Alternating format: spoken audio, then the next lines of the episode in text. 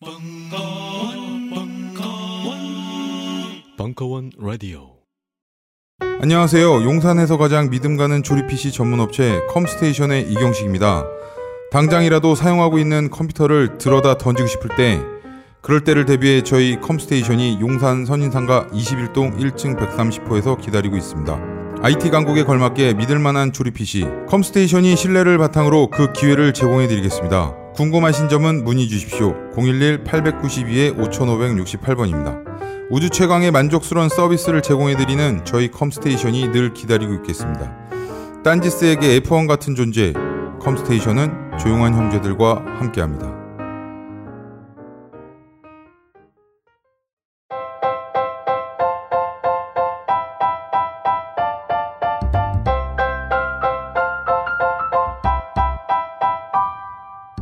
전효영 AKA 아톰 내 맛대로 살아라 2017년 9월 9일 강연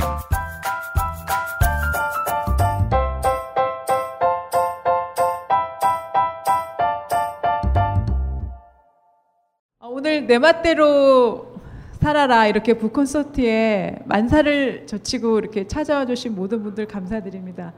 제 눈에는 여러분들이 날개만 없지 모두 천사로 보입니다. 저에게 이렇게 좋은 책 냈는데 우리 독자님들과 필자님 모시고 이렇게 이벤트 할 때마다 한분한 분이 너무너무 감사드릴 뿐이에요. 오늘 그 쿠키는 솜씨는 없지만 제가 구웠고요. 아, 네. 아, 뭐, 아, 놀라시지 마시고. 그리고 떡은, 어, 떡은 우리 필자님의 어, 그녀 되시는 분이 이렇게 보내주신 거고요. 어쨌든 저는 북인덕앱에서 음, 모든 잡일을 맡아 하는 김남순 기획실장입니다. 잘 부탁드립니다. 네. 아, 저희가 지난 여름에, 지난 여름에 우리 전호용 선생님의 내 맛대로 살아라라는 신간을 냈습니다. 어, 일단 책을 안 읽고 오신 분들이 좀 더 많지 않을까 싶어서 또 처, 책을 펴낸 편집자로서 독자로서 우리 선생님 소개를 하면서 간단히 이 책에 대해서 주관적인 소개를 좀 먼저 해드리겠습니다. 일단은 내 맛대로 살아라는 단행본으로 낼 때 저희가 붙인 제목이고요. 원래는 어정밥상 건들 잡설이라는 다소 난해하, 난해하고 긴 제목으로 한겨레 20일에 연재가 됐던 칼럼입니다. 어, 머리 자르고 꼬리 자르고 칼럼이라고 단순히 말을 하면 이 책에 대한 폭력이지요. 예의가 아닙니다. 왜냐하면 저희가 계속 원고를 볼 때마다 어, 이거는 단순히 음식을 소재로 한 에세이라고 하기엔 너무 촉촉하고 아름답고 어, 그리고 또 어떤 순간은 저 개인적으로 코끝이 찡할 정도로 저는 그래서 이 원고를 봤을 때 한눈에 아, 두말 없이 낸다. 예, 이렇게 해서 저희 대표님이 이제 물론 먼 처음에 발굴을 하셨어요. 저희 아이돌이시죠. 전호영 선생님이. 그래서 어, 저희가 또 물어 물어 물어 연락을 드렸고 전호영 선생님은 저희가 부부 도박단인지를 모르고 저희한테 걸려들여서 오늘의 이 자리까지 오시게 됐습니다. 제가 봤을 때 전호용이라는 필자는 뼛속까지 어떤 B급 클래스로서의 위엄과 품위를 정말 아주 냉정하고도 균형 있게 견지하는 놀라운 필자라고 생각을 하고요. 또 단순히 여러분들이 오해하실까봐 말씀을 드리는데 이 책을 통해서 남들은 알지 못하는 놀라운 내가 레시피를 알게 될 것이다. 라고 이 책을 구입하시면 예, 돈을 헛쓰신 겁니다. 절대 그런 책이 아니고요. 제가 봤을 땐 아주 주관적입니다. 밥이라는 필터를 통해서 그 밥을 같이 먹는 사람, 그리고 내가 같이 한 그릇 만들어주고 싶은 사람, 그 관계, 어떤 존재의 쓸쓸함, 네, 그 존재의 소중함, 그리고 자연, 그리고 모든 사회 현상, 밥이라는 필터를 통해서 필자는 바라봅니다. 저희 북인덕앱은 그게 너무 매력적으로 느껴졌고 책을 펴내는데 단 1초의 망설임도 없이 기쁜 마음으로 펴낸 예, 책입니다. 그래서 이 책을 읽다가 보면 전호영이라는 필자 주변에 엄마, 그녀, 또 같이 어려서 어렵게 공부하면서 뭐 같이 그 고향에서 살았던 친구들, 같이 지금 살고 있는 애완견 마당새까지 마치 내 옆에 있는 사람처럼 또 나도 그들과 같이 밥을 먹은 사람처럼 그렇게 깊은 아 뭐랄까 깊은 감동이 느껴지는 책입니다. 여러분들 혹시라도 주변에 책만 잡았다 하면 침을 흘리며 주무시는 분들에게도 우리 전호영 선생님의 책은 정말 귀한 선물이 되실 터이니 예, 저야 만든 사람이니까 일독을 강추합니다. 예, 이런 책이었고요. 전호영 선생님은 당연히 셰프로 예, 오너 셰프로 일을 하고 계시고 전주의 심야 식당을 예, 운영하고 계십니다. 뭐 운영이 잘 되는지는 거기까지는 저희는 잘 모르겠지만 예, 음식 솜씨는 대단하시고 제가 봤을 때 전호영 선생님을 키운 건 파라리 가출이지요. 가출. 10대 때 철 모를 때 가출해서 숙식이 제공되는 식당에서 잔뼈가 굵도록 모든 음식에 관한 거를 섭렵하신 것 같아요. 예, 그러면서 이 길로 이렇게 꼬인 길로 들어오신 게 아닌가 싶습니다. 그리고 아톰이라는 필명으로 예, 딴지일보에서 계속 글을 쓰고 계시고요. 그리고 지금 저희하고도 책을 내시기 전에 예, 알고나 먹자라는 네, 전작이 계십니다. 글 항아리에서 나온 책인데요. 북인떡입이 제일 잘 만들었고 그랑아리는 그 두 번째로 책을 잘 만들었네요. 이 책도 어, 강추입니다. 읽어보시면 오 정말 이건 음식에 관한 덕후시구나 이렇게 느낄 수 있는 전작이 있습니다. 어떤 분인지 너무너무 궁금하시죠? 네, 오늘 전호영 선생님 모시기 전에 우리가 같이 어, 이야기를 나눌 게스트 한 분이 또 계시거든요. 게스트 분이 궁금하실 것 같아서 제가 좀 뒷조사를 했습니다. 왜냐하면 전호영 선생님께서 나는 이분과 같이 꼭 이야기를 나누며 북콘서트를 하고 싶다 하셨거든요. 정윤우 선생님 같이 모실 건데요. 우리 정윤우 선생님은 어, 귀농한 분이 아니라 원래 토착 농민 세력으로 계속 예, 농사를 예, 거룩한 농사를 지어 오셨고요. 그리고 어, 벼농사, 뭐 키위 예, 이런 재배를 하셨고 또한 계속 농사를 지으시지만 원래 본인은 아주 모던한 스타일, 지금 이 벙커원 같은 이런 스타일 굉장히 선호하신다고 합니다. 그리고 어, 전에 대통령이셨던 박모 씨, 이모 씨를 볼기짝을 내가 때릴 수만 있다면 자기 자신의 토지를 내가 반은 기부하겠다라는 어떤 개념 충만, 예. 그리고 가오 충만의 게스트님이십니다. 두 분 올라오실 때 두 분 남자분 중에 음, 곧 지리산에 올라가시, 올라가셔서 돌을 닦으실 것 같은 분이 전호영 필자님이시고요. 게스트님은 돌을 다 닦고 내려오신 것 같은 포스를 풍기시는 분이 정윤우 게스트 선생님이십니다. 박수 쳐주시면 아마 올라오실 거예요. 환영합니다.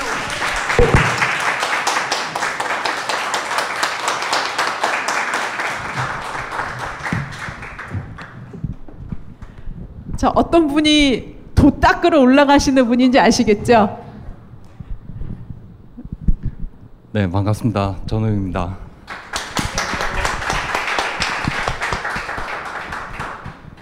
어, 예, 반갑습니다. 이게 보성농부 정윤호라고 합니다.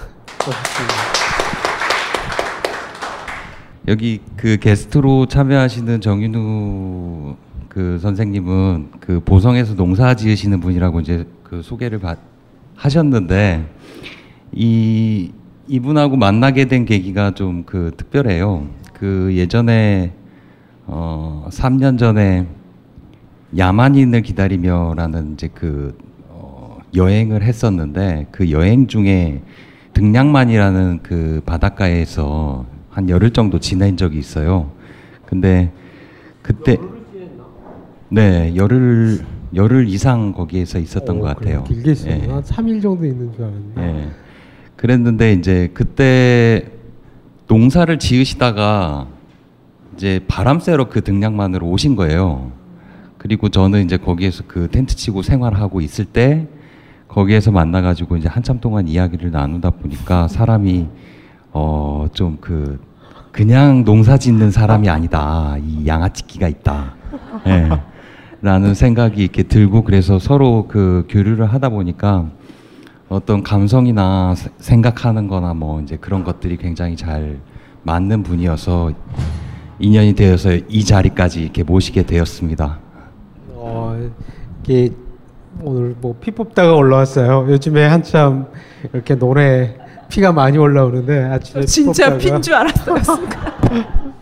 아, 좀, 뭐 호영 씨가 뭐 고레오 도약의 잎이 잘 아래 봐 보면 고레오 도약이라고 있는데 거기에서 등량만을 표현하면서 어, 뭐 정말 아무것도 하기 싫을 때 가고 싶은 1순위로 그 등량만 방파제를 이렇게 얘기한 적이 있어요.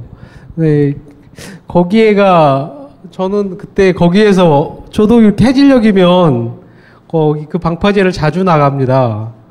그런데 해질녘에 우연히 거기 나갔는데 호영 씨가 아주 피곤해 이 상접한 얼굴로 텐트를 치고 어 있어가지고 거기가 내 포인트 자리거든요. 원래 해질녘이면 내가 거기서 이렇게 어 이게 생을 관망하면서 갯벌을 보면서 그런 자리인데 호영 씨가 자리를 차지하고 있어가지고 아 이제 이를테면 약간 좀 뭔가 쫓아내려는 심사에서 말을 걸었죠. 어, 그런데 의외로 이게 말이 통하고 재밌어가지고 그날 저녁에 그날 저녁이가 그 다음날 저녁에 이제 밥 사준다고 불러가지고 같이 밥을 먹었죠. 예, 밥 얻어 먹고 이제 그 말하자면은 꼬인 거예요. 그랬는데 어 이제 등량만이라는 곳 얘기가 나오니까 그 책에 보시면은 그 갯벌 사진이 한 장이 들어 있는 게 있는데요. 그게 그 등량만에서 찍은 사진입니다. 제가 그 살던 고향에 대한 이야기들이 이제 내 맛대로 살아라에도 꽤 많이 들어가 있는데 그 갯벌이나 바닷가를 이제 이야기할 때 그 만경강을 얘기할 때가 많이 있어요. 이제 거기는 그 서해안 강물이 막혀가지고 만경강이 그래서 더 이상 이제 갯벌은 없어져 버린 그런 곳이 돼 버렸는데 어, 등량만에 가보면은 그 갯벌이 아직도 그 모습 그대로 남아 있거든요. 굉장히 아름답고 그다음에 어, 뭔가 다 놔도 될 것 같은 아무것도 안 하고 거기에서 한 열흘 정도 지내도 어, 그 어떤 상처도 상처도 없고 기쁨도 없고 그런 어떤 어, 것들을 느낄 수 있는 굉장히 어, 특별한 장소인 것 같았어요. 예. 그래서 그 내 맛대로 살아라에서도 한번 그 언급을 했던 것 같습니다.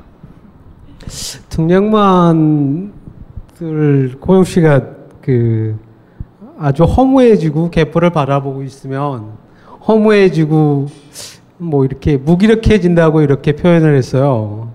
아 정말 그 서해의 갯벌을 이렇게 막연히 이렇게 보고 있으면 그런 그 감정이 이렇게 치고 들어옵니다.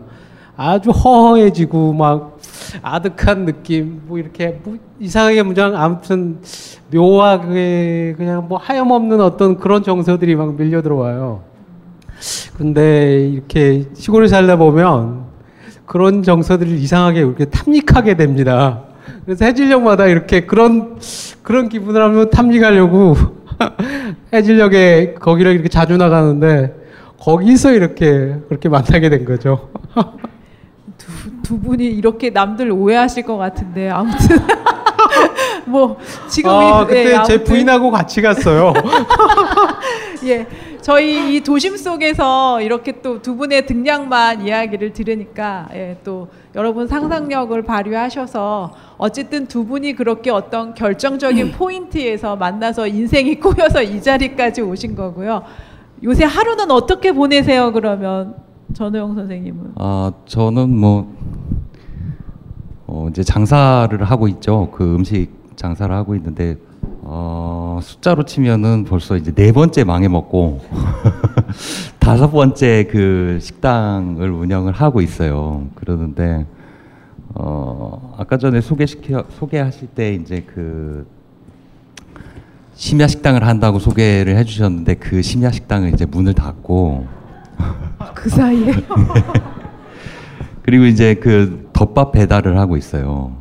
예. 그리고 이제 밤에 장사하는 거가 또 굉장히 힘들어서 그 술을 팔고 이제 술 손님을 맞이하고 하는 것들이 굉장히 어쨌든 사람이 좀 이렇게 그 삐뚤어진 구석이 있어가지고 그 술 먹고 이렇게 뭐 뻘짓하는 인간들이 꼴배기 싫은 그런 것들이 있어서 차라리 그냥 그 사람과 대면하지 않고 배달하는 일이 더 좋겠다라는 판단해서 그 다시 배달 가게를 하고 있습니다 지금. 아, 그 아니 제가 전호영 선생님을 뵐 때 옆에서 19세기 산업 인간의 어떤 전형이라는 표현을 쓰신 적이 있고 글에도 나오거든요.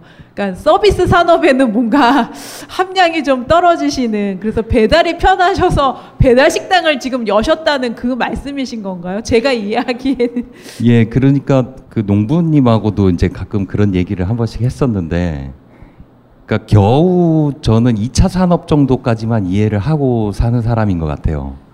그래서 어떤 그 3차 산업, 이제 4차 산업을 이야기하고 있는데, 3차 산업이라는 거를 이해를 아직도 못 하고 있어요.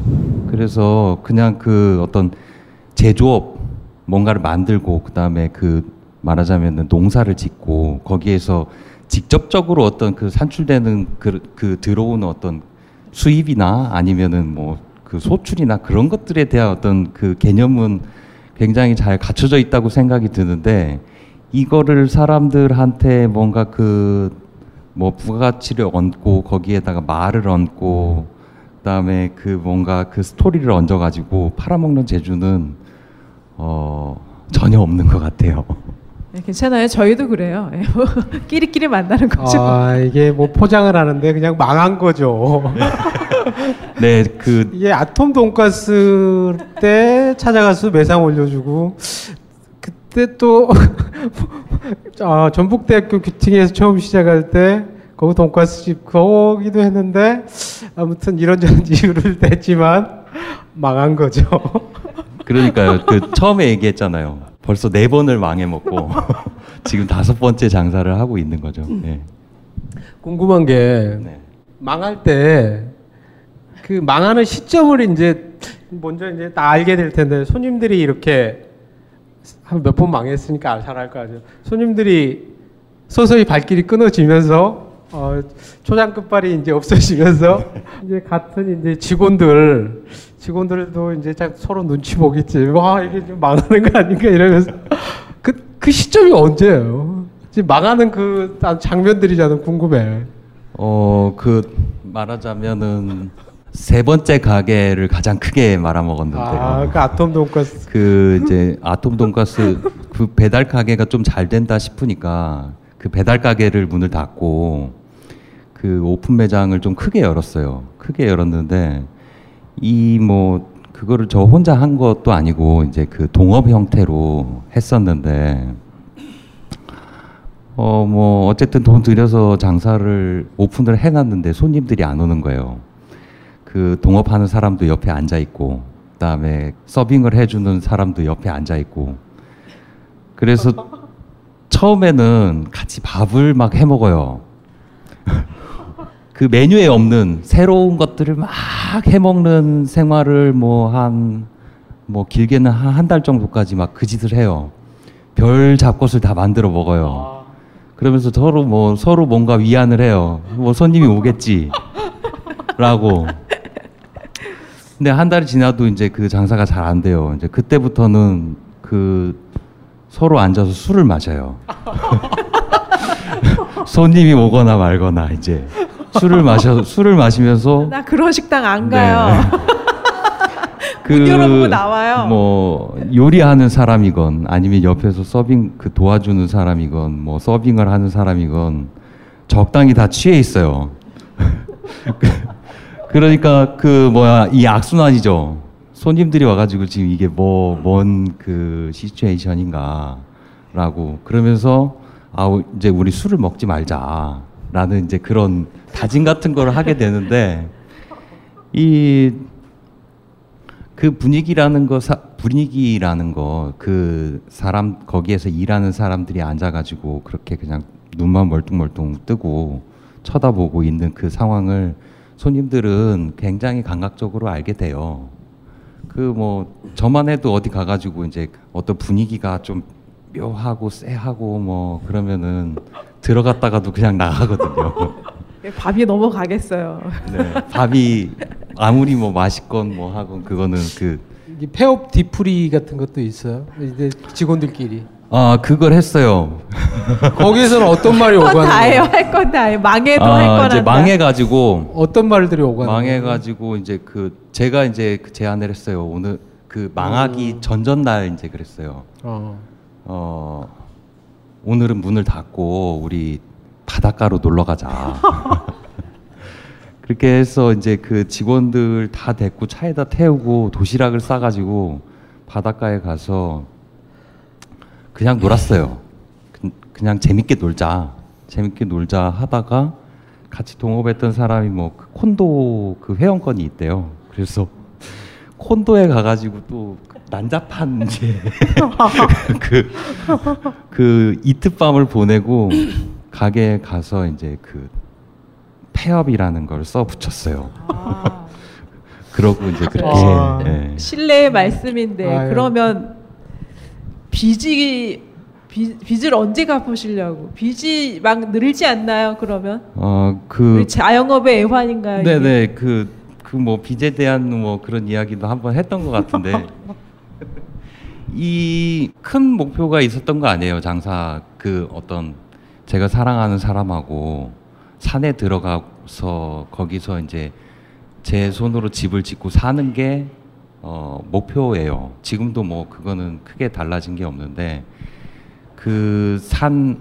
그러니까 제가 살 수 있는 집터와 그 옆에 있는 어느 정도 그 텃밭과 어, 그 정도 땅을 사고 그 다음에 이제 그 어떤 작물이 마련될 때까지 생활할 수 있는 어떤 그 정도 비용을 그 토탈에서 한 1억 정도로 잡았어요. 그러니까 1억이요. 네. 1억. 그러니까 그, 그 돈이 뭐 크다면 크지만은 지금 이 사회에서 그렇게 큰 돈이 아니거든요. 땅을 사고 집을 짓고 뭐 그렇죠. 생활을 하고 하는 어떤 그 돈으로. 근데 그 돈을 한번 마련해 보겠다고 계산상으로 이렇게 계산기를 두드려 가지고 어 그 말하자면 장사를 시작하게 된 거였는데 이게 어 3년 차인데 빚이 어 그 거의 그 목표 금액에 아 빚이 먼저 달성했어. 빚이 먼저 달성이 돼 가고 있어요. 여러분 나가실 때 꼭 책을 한 권씩 더. 아유 감사합니다. 아 이게 정훈 씨, 김정훈 씨일 잘하는 사내 온갖 그렇게 빚을 내고 어 그 프랑스로 토끼신 분인데 그분하고 지금은 연락이 그 뒤로 연락이 안 되는 책 거예요? 속에 나오는 인물 김정우 씨라는 친구분 말씀하신. 예, 지금은 뭐 전혀 연락이 안 되죠. 제대로 토끼나 예, 제대로 튀었는데 이제 이 이제 책을 안 읽으신 분들한테 그냥 뭐 대, 간략하게 이제 그 이야기를 하자면은 어 굉장히 힘들게 살았어요 그 친구는 그래서 힘들게 살고 그러다가 어 할머니 할아버지 밑에서 살았었는데 그 할머니 할아버지가 다 돌아가시고 자기가 졌던 그 빚, 빚을 다 갖고 나서 더 이상 일을 하고 싶지 않다고 이제 선언을 하더라고요. 아, 그러면서 이제 기본 뭐 자기가 이렇게 했던 그 이야기의 기본 계획은 프랑스에 가서 공부를 하고 싶다라고 얘기를 했는데 어, 어, 그 위장 취업을 하더니 은행 뭐 그다음에 뭐 러시앤 캐시 같은 뭐 그런 데뭐 등등 해서 자기가 빚낼 수 있는 그 모든 돈을 다 끌어모은 뒤에 잠수를 탔어요. 그런데 저는 그 뭐 올바르지 않다, 올바르다, 올바르지 않다의 문제가 아니라 그거는 자기가 그냥 선택한 인생이에요. 앞으로의 자기가 그렇게 살겠다고 이제 뭐 선택한 거죠. 범죄자가 되든 뭐가 되든 어쨌든 어 그래서 저는 책에서 그렇게 얘기했어요. 그 프랑스에 갔는지 어디로 갔는지 모르겠는데 그냥 차라리 한국으로 돌아오지 말고 어디 그 시베리아 벌판에 들어가서 거기서 그냥 얼어 죽어라. 어, 여기에 돌아와서 다시 어떤 그 이 빚의 굴레로 들어서는 거는 시베리아 벌판에서 그 자유롭게 살다가 얼어 죽는 것만 또 못하다고 저는 생각이 들었습니다. 아, 제가 너무 죄송해요. 빚 얘기 같은 개인적인 얘기는 질문을 하면 안 되는데 갑자기 시베리아에서 생을 마감하길 바란다는 얘기까지. 아 근데 책을 읽다가 혹시 읽으신 분들도 계시겠지만 저도 김정훈 씨도 궁금했지만 여기 용숙이라는 인물이 아, 있거든요. 예. 용숙이라는 꼭지가 있는데 저는 그 꼭지도 되게 뭐랄까 어, 어 이런 어떤 관계도 있을 수 있을까? 예, 그런 느낌으로 읽었어요. 그리고 내가 너의 호구가 되어 줄게 라는 그 문장이 있어요. 이제 전호영 필자님이 그 용숙이라는 그러니까 용숙 씨는 20대 청년이지만 어 약간 자폐를 앓고 있는 전단지 돌려주는 이제 알바 알바 어, 학생은 아니죠. 근데 어쨌든지 간에 일 안 하고 맨날 농땡이 치는 캐릭터인데 우리 필자님이 내가 너의 호구가 되어 줄게라는 예. 나가서 일도 안 하고 맨날 그늘에 놀다 오고 뭐 사이다 먹어도 돼요 맨날 혼자 막 자기 혼자 하고 싶은 얘기하고 아, 우리 용숙 씨 억해지네요 궁금하더라고요 그리고 어. 하나 더 그 뭐라 그럴까 그냥 우리가 늘 차별이 늘 만연화돼 있는 슬픈 우리 한국 사회에서 사실 그런 용숙 씨 하나 무시당하고 뭐 상처 주는 게 뭐 대수야 이렇게 다 살고 있는 저를 포함해서 부끄럽지만 그런 상황에서 그런 마음은 도대체 뭘까? 되게 어, 도인이 따로 없다라는 좀 생각도 들었고요. 아무튼 용숙 씨는 억해지네요. 아, 용숙이도 지금 거기 전북대 앞에서 지나가는 그 뭐 어디서든 다 만나셨을 수 있는 사람인데 그 자기가 우리가 길을 걸어가고 있을 때 누군가 이렇게 전단지를 한 장씩 주잖아요. 예, 좀 귀찮기도 하지만 예. 그 일을 하고 있어요 지금은. 아, 그 전에 이제 저가 저하고 만났을 때는 집집마다 이제 문 앞에다 그 전단지를 붙이는 일을 했었는데 어 요즘에는 이제 그 음식점이든 뭐 뭐든 그 전단지 붙이는 일을 별로 하지 않아요. 다 그 어플 어플이 그 뭐 배달의 민족이나 배달통이라는 어플 같은 것들이 이제 생겨나면서 사람들이 그 종이로 된 그런 거를 확인하지 않고 그렇기 때문에 어쨌든 그 일로 인해서 또 말하자면은 직업 하나가 서서히 그렇게 사라지는 거죠. 근데 지금은 이제 그 용숙이는 그 뭐 노래방 전단지나 아니면 미용실 전단지 같은 거를 전북대 앞에서 돌리면서 그냥 이제 그 밥벌이를 하고 살고 있어요. 어, 그 이제 호영 씨 글쓰기에 대해서 한번 여쭤보고 싶은데 처음 그러니까 글 글을 쓰게 돼 어떻게 글을 쓰게 됐나? 호영 씨가 처음 이제 딴지일보 딴지일보 게시판에다가 이제 글을 쓰기 시작했는데 어떤 동기로 어떻게 이제 글을 쓰게 됐나? 호영 씨의 글을 시, 글의 시작이 어떻게 됐나? 그 그게 좀 궁금해요. 네, 정말 아, 궁금해요. 예. 정말 뭐라고 형용할 수 없는 필자예요. 예. 그, 아, 그 뭐야 용숙이 얘기를 조금 더 해도 네. 아마 그 이야기하고 이제 그 맥이 예, 예. 닿을 거니까. 연결해서 해주세요. 예.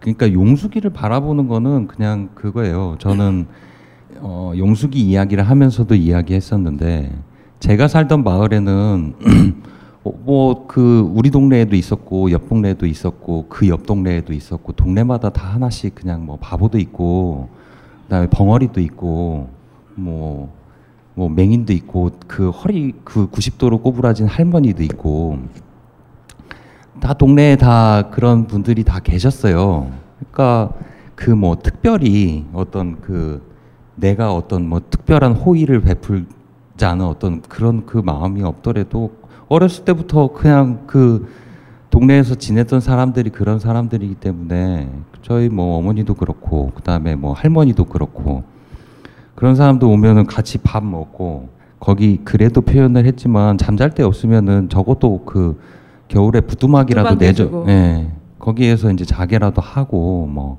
그랬던 거죠 그러니까 그게 뭐 어떤 그큰뭐 공생이라든지 뭐 이제 그런 거라고 표현하기는 그래요. 그냥 그 이 시대에서 용숙이한테 전단지 정도 주는 거를 그냥 호구 너의 호구가 되어줄게라고 이렇게 표현하는 것 자체도 좀 부끄러운 얘기죠. 예. 예전에는 마을이나 어디 마을 어디 어디들 가더라도 그런 분들이 꼭 그 한두 분 계셨어요. 그렇죠. 예. 근데 어느 순간 언제부턴지 그런 분들이 거의 없어요. 그렇죠. 거의 아마 정상인만 거의 그. 예. 뭐 병동에 가시던가 아무튼 요양실로 가시던가 뭐 이렇게 분리를 한 것 같아요. 예. 그것도 다분히 그- 폭력적이긴 한데 네. 그런 분들이 좀 가까이 있으면서 그 이렇게 섞이면서 우리한테 이렇게 그 만들어지게 하는 그런 정서들이 있는데 그런 것들을 완전히 이렇게 분리를 시켜가지고 그런 분들을 보면 아이들도 아주 무서워하고 낯설어해요. 그런 분들이 가까이 있었다 그러면 그러지 않을 텐데 그렇죠. 요즘에 어, 그런 풍경들 그런 분들이 거의 볼 수가 없어요. 그러니까 저는 저는 가끔 그 청소라고 생각하는데요. 그 분리를 해서 어떤 예전에 뭐 소록도 같은 그런 데로 이제 그 어, 나병 환자를 그 보내는 거 굉장히 이제 국가적으로 일방적으로 폭력적으로 이제 그런 거를 했죠. 그러는데 지금은 굉장히 그 부드러워 그 형태가 굉장히 부드러워졌을 뿐이지 결국에는 한쪽으로 몰아세우는 거죠. 그 사람들을 모아가지고 거기에서 어떤 뭐 관리한다는 목적으로 그거는 어 그러니까 지금 그 노인들이 그렇게 많은 사회라고 하는데 어 길에서 아니면은 어디 뭐 동네에서 어 머리 하얗고 허리 90도로 꼬부라지고 걷는 것도 힘든 그런 할머니들 발견하기가 굉장히 어렵습니다. 그럼요. 다 요양원에 가 계시. 예. 다 요양원으로 이제 마찬가지로 이렇게 분리한 거죠. 일반인들과 분리를 시켜버린 거죠.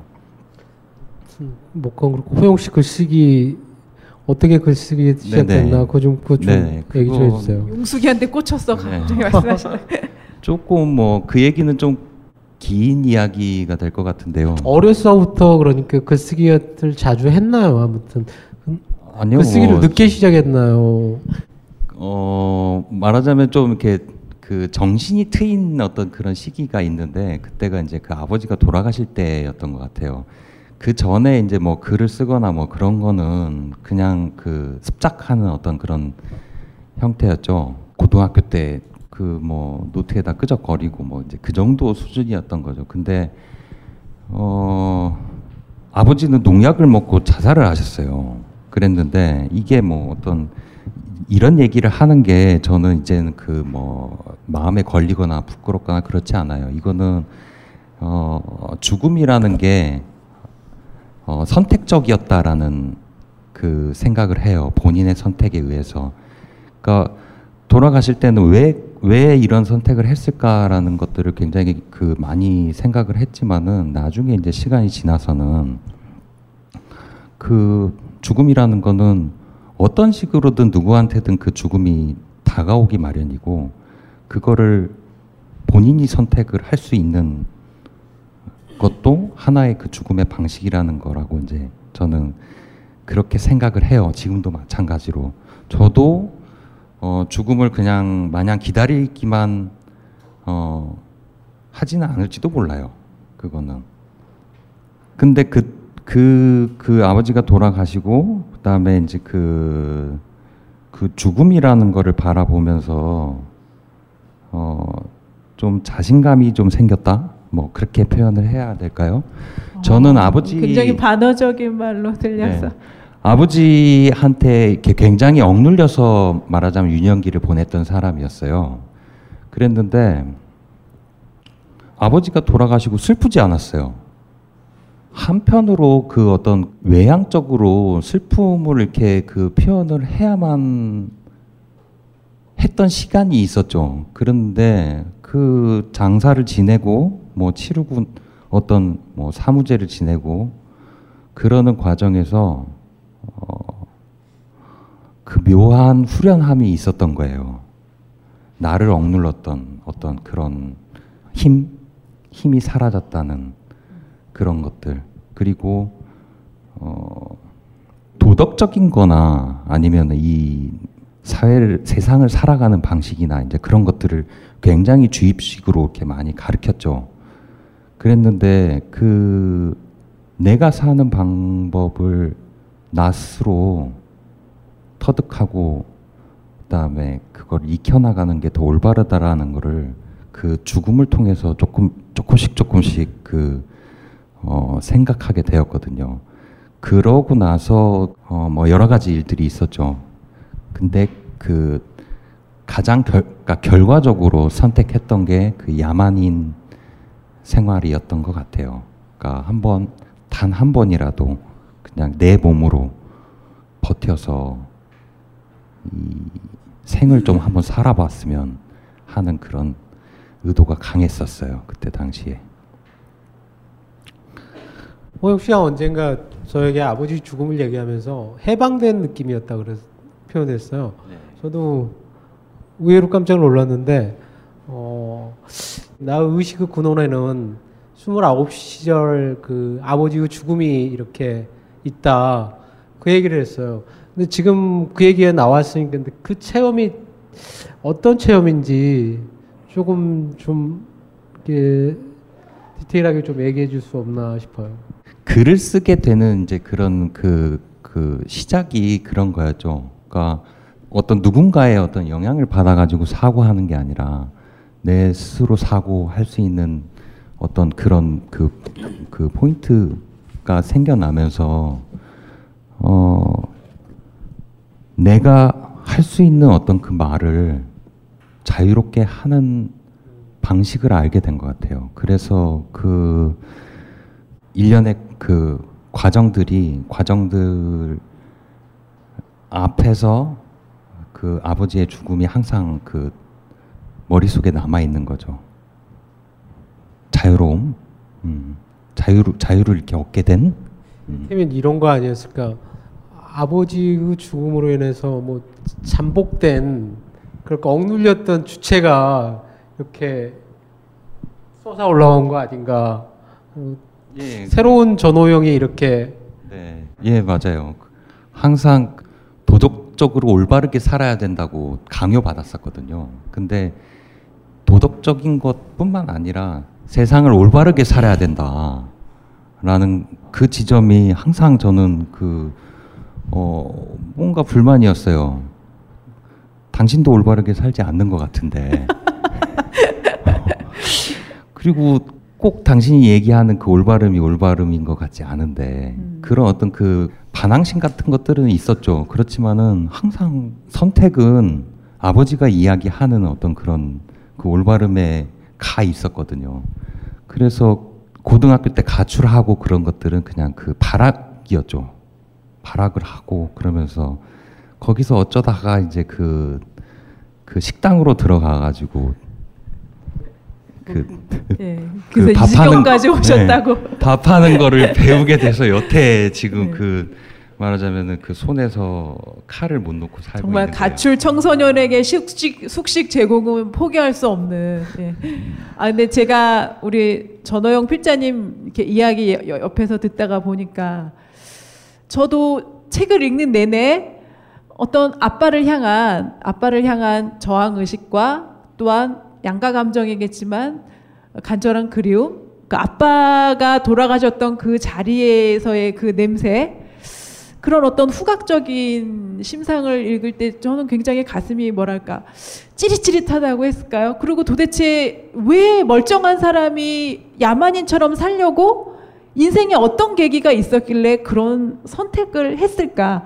그걸 굉장히 궁금해 했었거든요. 근데 지금 답변을 이렇게 듣다가 보니 그 생각이 좀 저도 정돈이 되고 또 저 개인적으로 저희 아빠도 췌장암으로 작년에 돌아가셨는데 저도 만만치 않게 아빠를 향해서 늘 어떤 타도의 대상이라고 마음속으로 생각했던 계기는 딸로서는 뭔가 지금 감정을 잘 다스리지 않으면 갑자기 눈물이 날 것만 같은 묘한 그래서 잠깐 일어나서 두 분 잠깐만 여기 차를 마시면서 쉬시는 동안 예 저희가 갖는 순서는 책에 어, 일, 안 읽으신 분들이 더 많으시겠지만 책의 어떤 한 부분을 같이 모인 우리 지금의 이 일시적인 공동체이지만 요 안에서 같이 낭송하고 예, 감상하는 시간을 갖는 편이거든요.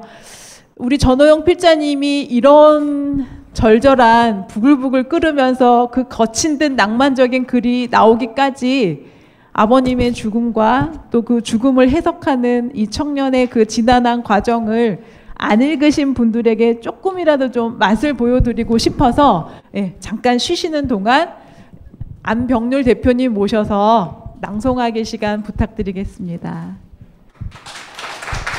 네, 반갑습니다. 네, 제가 낭송할 부분은 참 너무 많은 부분들이 제가 같이 한번 읽어드리고 싶은 부분들이 너무 많았는데 하나를 골라봤어요. 이게 세상의 모든 외로운 영혼들이여라는 글에서 예, 여기서 뜬금없는 연애 이야기 하나 하자. 얼마 전 나와 연애하는 그녀가 밥을 지어놓고 이런 메모를 남겼다. 그러니까 이 메모는 지금 그 그녀가 그녀가 쓰신 글입니다. 여기서부터는 연애를 이루는 가장 큰 두 가지는 성욕과 식욕일 겁니다. 어쩌면 같은 비중으로 적절히 제대로 버무리지 못하면 연애 또한 실패할지도 모릅니다. 그래서 매번 돈만 지불하고 식욕을 해결하는 연인들은 쉬이 지칩니다. 식욕을 채움에 열과 성을 다하지 않았으므로 성욕과의 균형이 깨진 것이지요. 연애를 상상만 하는 세, 상 모든 외로운 아저씨들도 요리를 할 일입니다. 달콤한 건 몸에 바를 때보다 마주보고 함께 먹어야 제맛입니다.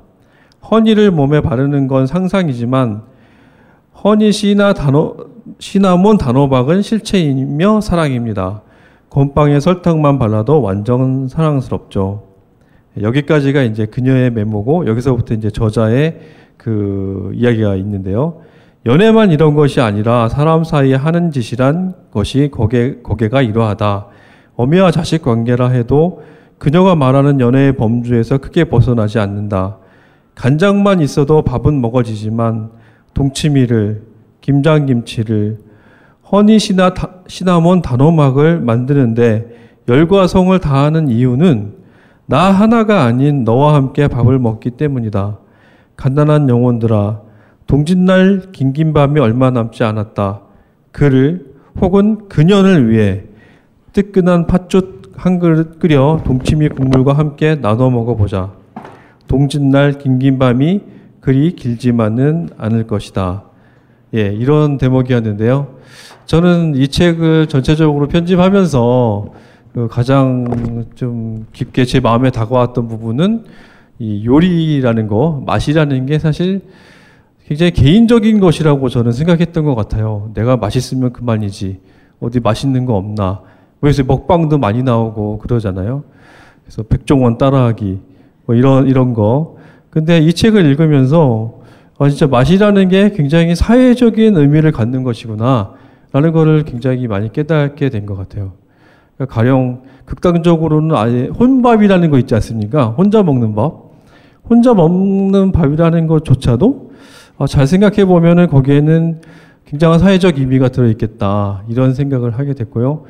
여기서 진짜 아까 호구가 되어준다. 어, 혼자 먹는 밥이 아니라 그 사람을 위해서 밥을 차려준다는 것의 의미. 예, 이런 것들이 어, 이책 안에 굉장히 많이 어, 감동적으로 녹아들어 있었다고 생각이 됩니다. 네, 네, 저는 이렇게 읽었습니다. 감사합니다. 저도 그 짧게 좀 이, 읽고 싶은 구절이 어, 있는데요. 네, 네. 어, 그 이게 사람은 냄새라는 그 편인데 저는 이걸 읽으면서 어, 이게 산문가 전호영의 어, 등장을 예무, 예감케 하는 어떤 그런 느낌을 받았어요. 이게 앞부분 그 미나리나 콩나물 편 이런 거는 다분히 좀 어, 전호영의 그런 소설가적인 어떤 자질이 엿보이는데 음. 이게 사람의 냄새 이 부분은 아, 저도 좋았어요. 여기에 그 네. 아버지 죽음 얘기도 이렇게 네, 나오고 정말 그래요. 좋았어요. 네. 이 여기는 어 이게 정말 산문가 전호영을 등장을 예감케 하는 아무튼 엄청난 글이었어요. 그래서 짧게 그 부분을 좀 읽어볼게요. 네. 내 아비는 한 달도 넘게 중환자실에서 무의식의 상태로 연명하다 집에 들어와 숨을 거뒀다. 그 한 달간 목구멍으로 넘긴 것은 아무것도 없었는데 임종 순간 베네똥이 나왔다. 마지막 날숨에서 느껴졌던 지독한 악취가 베네똥에서도 똑같이 느껴졌다. 나는 물수건으로 베네똥을 닦아내고 다시 깨끗한 물수건으로 온몸을 닦아냈다. 그럼에도 죽음, 죽은 사람의 냄새는 가시질 않았고 내 손과 몸에 깊이 배어들었다. 방바닥에도 이불에도 장롱에도 천장에도 그 냄새가 배어들어 사람의 죽음을 전했다. 그렇게 장사를 치르거나 사흘 뒤 아비가 숨을 거둔 자리에 이불을 펴고 누워 잠을 잤다. 그곳은 평소 내가 누워 잠을 자던 그 자리였으므로 그렇게 했다. 집안에는 여전히 지독한 냄새가 남아 있었지만 방향제나 탈취제를 뿌려 그 냄새를 가리려는 생각을 어미나 나는 하지 못했다. 사람은 죽어 사라지고 죽음의 냄새만 남아 있지만 그 방은 그 집은 생로병사가 끊이지 않았던 집이었으므로 죽음의 냄새 또한 들숨으로 호흡되는 삶의 이유가 된다. 그것은 할머니의 죽음으로도 증명된 것인데 할머니 또한 아비가 숨을 거뒀던 그 자리에서 임종을 맞았고 그 뒤로 오랫동안 그 자리에 상을 펴고 밥을 먹고 잠을 잤으므로 삶은 여전히 죽음의 냄새를 호흡하며 이어져 왔다. 그러므로 아비가 남긴 죽음의 냄새는 다시 살아가는 사람들의 냄새 안으로 스며들 것이었다. 그 뒷부분도 특히 좋은데 늘어질 것 같아서 이만 읽겠습니다. 허영 씨가 뭐 머릿말에서 은하의 물고기, 은하의 가난한 물고기에 대해서 약간 사족을 달면서 설명을 했어요. 근데 이 글을 처음 읽은 사람들은 의외로 낯설고 이게 어떤 형식이나 이렇게 놀라실 것 같아요. 근데 다른 글들이 그렇게 문학성이 느껴지지는 않는데 특히 이 글은 스스로 시라고 생각했던데 굉장히 읽고 나면 아무튼 그 묘한 아우라 속에 이렇게 빠져들게 돼요. 네. 이 글을 그러니까 그녀와 그 어촌도로 그 여름 여행을 가고 난 가고 나서 이렇게 집에서 쓴 거 맞나요? 네, 그렇죠. 이제 그 그녀와 어청도로 여행을 가는 이유는 그 전편의 고래의 도약이라는 이제 그 제목으로 그 썼는데요. 그 이제 어 그때 당시에 우울이 이렇게 찾아왔어요. 그 장사도 안 되고 뭐 그러니까 우울증이 찾아올 수밖에 없는데 어쨌든 가을이 되면은 조금 그런 경향이 있어요. 그러게요. 빨리 집 져야 되는데 장사가 잘 돼야 되는데. 그런데 이제 그 고래 그 어청도에 살던 친구가 있는데 이제 그 친구 어머니는 이제 거기에 살고 계시고 그래서 고래 도약을 한번 보면은 이 우울이 날아갈 것도 같다라는 생각에서 그 어청도 친구와 그 그녀와 저와 뭐 그 친구의 아들과 함께 이제 그 어청도로 찾아간 거였는데 어 거기에서 어떤 사건이 있었죠. 그 아들이 이제 팔이 부러지는 사건이 그러게요. 예. 그 섬에서 글쎄 어린애가 아유. 있었는데 이제 그 사건을 그 말하자면 바라보는 어청도까지 이제 가고 그 사건을 바라보고 어 하는 사람들이 다 각자가 그 다른 입장들을 가지고 있었을 것 같아요. 그래서 어 제 입장도 분명히 있었지만은 그 사람들의 입장도 저는 한번 상상을 해봤거든요. 그래서 그 상상을 어, 이 글에다 옮겨 적은 건데 이 그 책에는 제가 설명을 하지 않았는데 그 고래의 도약이라는 제목하고 그 다음에 그 은하의 물고기들 예, 은하의 물고기들이라는 제목은 그 타무라 시게루라는 그 일본의 애니메이션 작가의 그 작가가 만든 두 가지 단편 애니메이션 제목이에요.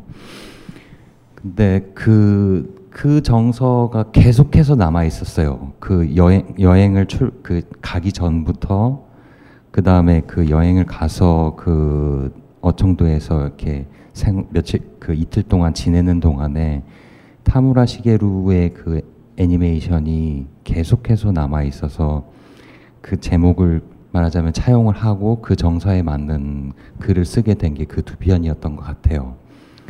그 글 형식이 어떻게 해서 그런 그 글을 글 형식을 이렇게 차용하게 됐어요? 어, 생략이었죠. 네. 예, 그 누가 이야기하고 있는지에 대해서 밝히지 않더라도 지금 일어나고 있는 어떤 이 사건, 어떤 분위기, 정서 그런 것들이 저는 전해질 거라고 그냥 어, 믿었어요. 그 믿게 된 이유도 그 은하의 물고기들이라는 그 애니메이션이 전하는 정서가 그런 거였거든요. 설명이 없이 굉장히 많은 생략으로 그 이야기를 전개를 시켜요. 그 멀리서 그냥 바라보는 어떤 그 화면으로 보여준다거나 아니면은 대화가 없는데 이야기가 전해진다거나 하는 어떤 그런 그 부분들이 부분들을 저는 글로도 표현을 할 수 있다고 생각했거든요. 그렇게 해서 어, 한겨레에다가 원고를 보냈는데 한겨레에서 빠꾸를 먹었어요. 당연하겠죠. 예, 이게 뭐냐 이게. 아니 저는 괜찮았어요. 네. 그래서 그 한겨레에서는 이제 그 각 인물들을 그 앞에다가 이제 마치 시나리오처럼 이제 그렇게 어, 써놨는데 저는 정말 싫었거든요. 그 시나리오처럼 그렇게 쓰, 그 인물 그 각자의 그 사람들의 그 이름을 적어놓는 거는 어 너무 그, 그 그렇죠. 설명이 인칭을 적어놓으로 적어놓으로 해서 그렇죠. 뭔가 단순해졌죠. 화, 예. 문학적인 글이 아주 이제 평면적인 글로 바뀌어 그렇죠. 예. 화자가 계속 바뀌는 네. 거는 독자가 읽으면서 그냥 그 결을 느끼는 거죠. 거죠. 예. 그러니까 그 대체로 글을 쓸 때 영화를 좋아하고 영화 연출을 좀 전공을 해보려고 애를 썼지만은 뭐 어쨌든 그 그것도 망해먹은 사람인데 그 도대체 안 망한 게 뭐야? 계속 식당부터 그 시작. 망하기 전문이에요. 그러는데 그 그러니까 보통은 그 시나리오라는 거를 써서 영상으로 만드는 게 그게 과정인데 저는 그 눈으로 보이는 영상을 이렇게 글로 표현을 할 수 있다고 이제 그 생각을 했었어요. 그래서 그런 시도들을 좀 많이 해요. 그러니까 어, 설명 설명을 생략하고 어, 상상을 해보면은 그 충분히 이제 그 그림이 그려질 수 있도록 그 글을 쓰려는 그 그런 노력들을 좀 하거든요. 그 대표적인 예가 이제 그 은하의 가난한 물고기 가 되지 않을까 싶어요. 예, 아까 그 질문을 하다가 이렇게 놓쳐버렸는데 그 허영 씨가 그 허영 씨 글쓰기가 허영 씨의 인간 전호영의 어떤 인간적인 성숙에 어떤 식으로든 변화하고 영향을 미치는 어떤 기제로 작용, 작용하고 있나요? 아니면 어느 만큼 이렇게 그 작용하나 아니면 글쓰기는 글쓰기이고 인간 전호영은 이렇게 따로 떨어져 있는 건가? 그 아무튼 글쓰기를 통해서 전호영은 변했을 건데 그 그런 변화 지점 같은 게 그런 거 궁금하네요. 어려운 질문이긴 한데요. 저는 굉장히 염려해요 제 스스로 어. 그 글쓰기를 해서 네. 글쓰기를 하면서 어, 얻어진 걸로 나를 포장하지 않았으면 좋겠다는 생각을 굉장히 많이 하거든요. 그런데 어느 순간 어쨌든 말이 내뱉어지면은 그게 뱉어진 말이 내가 되는 경우가 많아요. 음. 네. 그래서 그렇게 되지 않기를 바래요, 저는. 제 몸으로 어, 이렇게 터득하거나 아니면 알게 되거나 몸으로 디벼 가지고 그 알게 된 거를 글로 표현을 어, 프로세스 과정이 이제 그렇게 되기를 바라는 거예요. 글을 써서 어. 내가 뭔가 그 쓰는 과정에서 깨닫고 그거를 다시 이렇게 글로 이렇게 돌려보내는 글로 돌려보내거나 아니면 내 삶으로 그 돌려보내거나 하는 어떤 그런 일이 없기를 좀 바라면서 살아요. 글이 앞서가는 거에 대해서 좀 거부감을 가지고 네네. 네, 근데 맞습니다. 또 글을 앞서 가지고 이렇게 앞서 글을 쓰면서 어떤 성숙을 도모하는 그 글쓰기가 그런 기능도 분명히 있는데 그러니까 어떤 뭐 그 경험하고 나서 그 써지는 어떤 그 후일담이 아니라요. 네. 그런 거죠. 그 좀 전에 얘기했던 은하의 물고기들 같은 그런 것들은 어떤 형식에 대해서 굉장히 고민을 하는 거잖아요. 고민을 하고 그러면서 그거를 어 그러니까 고민하고 그다음에 그 경험하고 그러니까 경험했던 거 그다음에 글의 형식이나 어떤 그런 것들을 조합을 해서 어떤 그 은하에 가난한 물고기라는 그 결과물이 나오기를 바라는 거죠. 예. 후일담의 어떤 형태가 아니라 어, 하나의 뭐 과장되지만은 어떤 작품으로 나오기를 바라는 거죠. 그 작, 나온 작품이 나를 규정지 짓게 만들고 싶지는 않다는 얘기예요. 아니 네. 제가 우리 전호영 선생님 답변을 이렇게 유심히 들으면서 제가 그 전에 저도 얼굴은 오늘 처음 뵌 거예요. 예, 제가 약간 대기피증이 있어서 우리 대표님하고만 만났는데 제가 전호영 선생님 글을 읽을 때 그 글이 아주 정돈이 돼 있고 그 속에서 기승전결로 뭔가 이렇게 딱딱딱 논리적으로 이렇게 된다라는 느낌은 없어요. 굉장히 거칠고 뭐 비, 비교를 하자면 어떤 다듬어지지 않은 원석 그리고 길들어지지 않은 야성 뭐 이런 게 정말 막 구절구절마다 묻어나요. 근데 그게 그게 전호영 필자님의 어, 초심이자 초심이자 정말 아우라 같아요. 예. 제가 지금 저도 제가 이래봐도 무명 소설가입니다. 제 소설이 지금 악성 재고로 쌓여 있어서 그렇지 저도 글을 쓰는 사람인데요. 내가 나를 포장하고 내가 나의 이 내면의 혼란을 싹 숨기고 글을 쓸 수 있어요. 왜 못 쓰겠어요? skill이 있잖아요, 누구나. 문창과 왜 다녀요? 거기서 그런 글쓰기 배울 수 있거든요. 근데 so? 그래서 그걸 어쩌자고 그렇게 거짓부렁으로 내 진심 하나도 안 담아서 글을 써서 어쩔까 그런 생각이 들었고 저는 그러한 생각을 가지고 있는 무명 소설가로서 그 혼돈과 거침이 그냥 날 것으로 나왔던 게 제 마음에는 너무 감동인 거였거든요. 그, 그 서문에도 썼지만은 그 B급에 대해서 이야기했던 그게 그게 이제 지금 얘기하셨던 그렇죠. 그런 B급의 정서죠. 품위를 정말 예. 쩔어 쩔어. 와. 그러니까 저는 그 좀 전에 얘기하셨던 A급이라는 거는 굉장히 잘 다듬어진 형태거든요. 날 것으로 막 그 쏟아낸 어떤 그런 형태가 아닌 거죠. 그러니까 잘 다듬을 수도 있을 것 같아요. 해보면은 그 잘, 다듬- 다듬으실 거예요. 예. 네. 거짓말쟁이처럼. 네, 거짓말도 잘해요, 제가. 이- 그 은하우 물고기가 내용과 형식이 충분히 아주 이렇게 육화된 느낌은 없어요. 좀 거칠어요. 그런데 그 이상은 어떤 것들이 뭐 이렇게, 이렇게 느껴지는 그런 게 있어요. 제 생각엔 그게 어 뭐 다 개인적으로 다를 수 있지만 맨 마지막 꼭지 끝날 때 그 전호영 선생님 표현대로 하자면 촌놈의 새끼라는 표현이 나오거든요. 예. 제가 이거를 지금 누구를 폄하해서 하는 내용이 아닙니다. 여기 그대로 써 있는 거 말씀드리는 겁니다.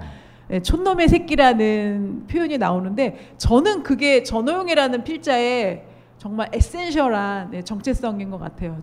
이 기질이라는 것도 그렇고 그다음에 그 좋아하는 어떤 정, 정서라고 아까 얘기했던 어떤 B급이라는 어떤 그런 형태도 결국에는 좀 촌스러운 거거든요.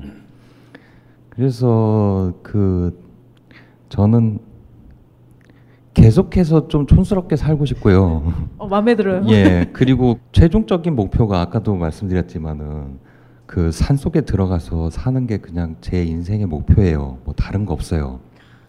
저는 야만인을 이렇게 쓰면서 그런 생각을 했었거든요. 지금 하고 있는 이 그 기록하고 있는 그거는 그냥 단순히 과정일 뿐인 것 같다고 생각을 했었어요.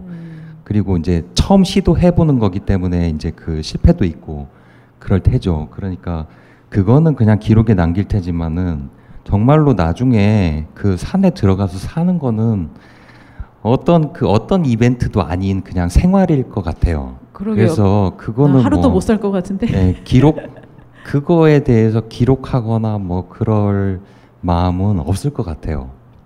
아, 예. 그래요. 그럼 우리는 더 이상 글을 읽을 수가 없는 건가요, 전호영 선생님? 예? 그 뭐 그 더없이 행복한데 아, 더없이 행복한데 그렇죠. 뭐 결핍과 그, 예, 그런 게 있어야 나오는 건데. 내 슬픔을 뭐하러 그 전할 만한 슬픔도 없고 예. 예, 그럼 뭐 빚을 그냥 좀 천천히 갚고 예, 네. 집을 천천히 짓고 예, 좀더 그- 쓰시다. 간간히 보는데요. 예술 하던 그 사람들. 그러니까 저는 대표적으로 생각하는 게 이제 그 에머드라는 그 가수가 한 명이 있어요. M, 에, 누구요? M 워드라는 아, M 워드요? 그냥 뭐 저- 인디 인디 그 미국의 이제 인디 가수인데 그 사람 그 초창기에 한 앨범 굉장히 힘들 때 이렇게 냈던 그 세 앨범 세 개 정도는 너무 너무 훌륭해요. 막 목소리도 너무 너무 자기 마음 마음이 가는 대로 노래도 부르고 그다음에 뭐 어떤 주위 뭐 그 밴드가 이제 돈이 없으니까 잘 갖춰지지도 않고 그러니까 그냥 기타 하나 가지고 노래 부르고 이제 그러면서 그 근근히 앨범을 내거든요. 그런데 근근히 내는 어떤 그런 것들이 굉장히 그이 응축돼 있는 것들이 있어요. 그래서 사람들을 울리는 거죠.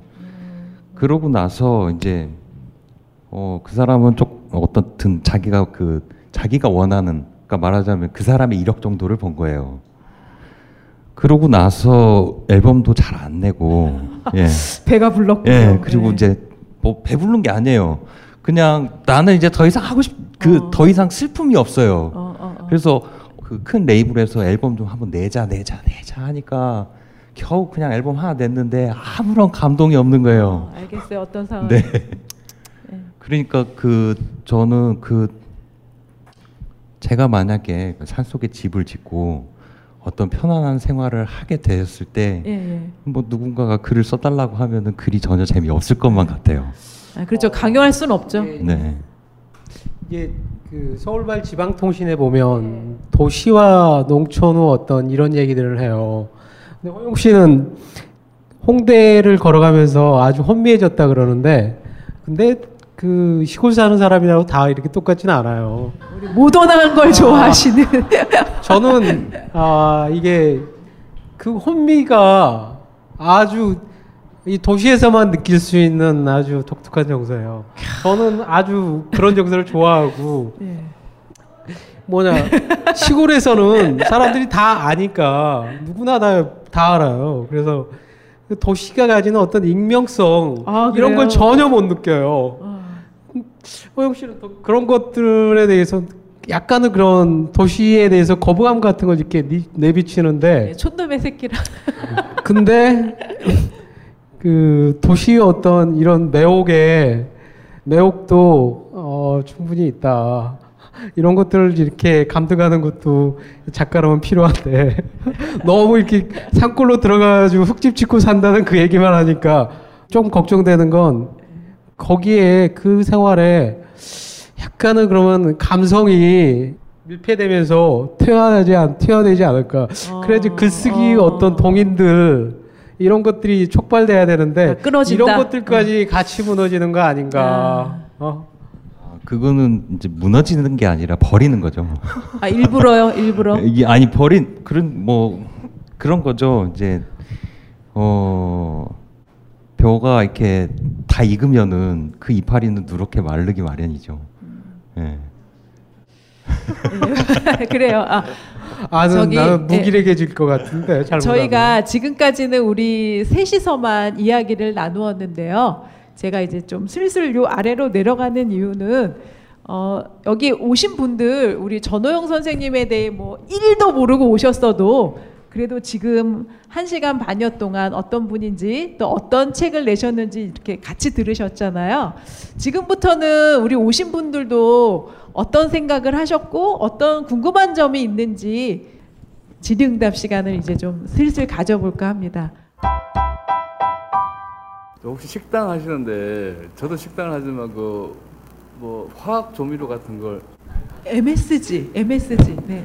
예, 그런 거 사용하지 않으시고 하시는지 아 그 솔직하게. 예, 그, 그 이제 저기 그래도 하나 이제 들어간 있는 꼭지가 하나 있는데 그 화학 조미료 사용하지 않고 만든다, 뭐 좋은 재료 가지고 만든다, 뭐 한다, 뭐 한다, 이제 그런 팔아먹기 위한 이빨을 터는 거죠. 어, 나온다 요거. 예. 가령 뭐 제가 그 직접적으로 그 화학 조미료를 숟가락으로 떠서 집어넣지 않더라도 뭐 사용하는 굴소스라든지 뭐 뭐 그다음에 뭐 두반장이라든지 간장이라든지 거기에는 뭐 그 글루탐산 나트륨이 안 들어가 있는 게 없거든요 실제로. 그렇지만은 직접적으로 그걸 넣지 않는다고 해서 사용하지 않습니다라고 말하는 게 그게 어 저는 올바른가 올바르지 않은가를 아직까지는 좀 판단하기는 좀 어려워요. 어쨌든 찔려요. 그래서 그래서 단 한 번도 저는 그 화학 조미료를 사용하지 않습니다라고 얘기한 적이 없어요. 예. 그러니까 선생님 말은 개념적 승인을 하셨다는 것 같아요. 트럼프 용어를 빌려서 저도 얘기를 하자면 그 미원이나 다시다 같은 건 없고 그냥 재료에 있는 것만 사용하시는 건가? 재료에 있는 것만 사용하시는 거죠? 조미료는 그 만들어 쓰는 조미료가 있어요. 심 이제 이름 이름도 까 심영순 씨라는 예, 그- 여기 그- 알고나 먹자에 나오더라고요. 예, 심영순 씨라는 이제 그 뭐야 요리 전문 그 요리 연구하시고 이제 뭐 그 하시는 분이 만든 그 향신즙이라는 게 있는데요. 그 이제 그거를 그 만들어서 사용해요. 그 근데 그게 굉장히 효과적이에요. 어, 굉장히 좋아요. 그걸 사용하면은 뭐 어지간한 국물 요리나 볶음 요리 같은 거에 맛을 이렇게 높이기에 굉장히 좋아요.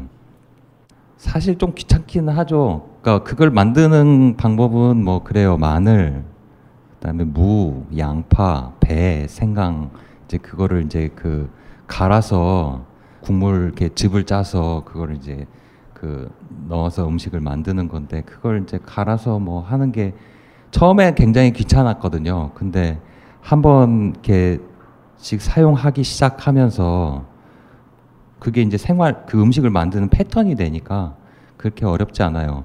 예전에 제가 이제 그 케이터링 회사에 들어가 이제 그 입사를 해가지고 그 관리를 하게 됐 하, 했던 적이 있었어요. 근데 이제 그 회사에는 그 일하시는 아주머니들 많이 계시고 주방에서 일하시는 분들 계시고 그랬는데 어 당시에 화학 조미료를 우리는 사용하지 맙시다라고 했을 때 어, 거의 그 큰 투쟁이 일어났죠. 그 일하시는 분들 사이에서 미쳤냐? 어? 이 뭐야 미원 안 넣고 어떻게 음식 만드냐? 맛못 낸다. 미원을 직접 안 넣어도 아까 이제 얘기했던 그 얘기를 해줬어요. 오, 그 오만 소스 간장에 다 미원 들어있다. 그것만 들어가도 그 조미료는 얼마든지 들어가는 거고 그 들어가는 조미료 양에다가 우리가 만들어서 쓰는 어떤 그 향신즙이라는 걸 넣어서 음식을 만들면은 그 전에 그 맛봤던 어떤 그, 그 화학 조미료를 넣었던 거하고는 전혀 다른 감칠맛이나 어떤 신선한 맛을 느낄 수 있을 거다라고 그 설득을 해서 제가 그 양반들 한, 한 20명 정도 되시는 분들 그 밥을 그러니까 거의 이제 투쟁을 하시니까 못 한다라고 그래서 다 앉으시라고 그 내가 그거를 네, 그맛좀 보여주겠다 이렇게. 예, 만들어서 음식을 만들어 드릴 거라고 해서 이제 그 점심 시간에 밥을 해서 드린 적이 있었거든요. 그러고 나서는 이제 그 투쟁의 깃발을 내렸죠. 아, 저는 전주 생활을 이제 한 10년 정도 한 이제 직장인인데요.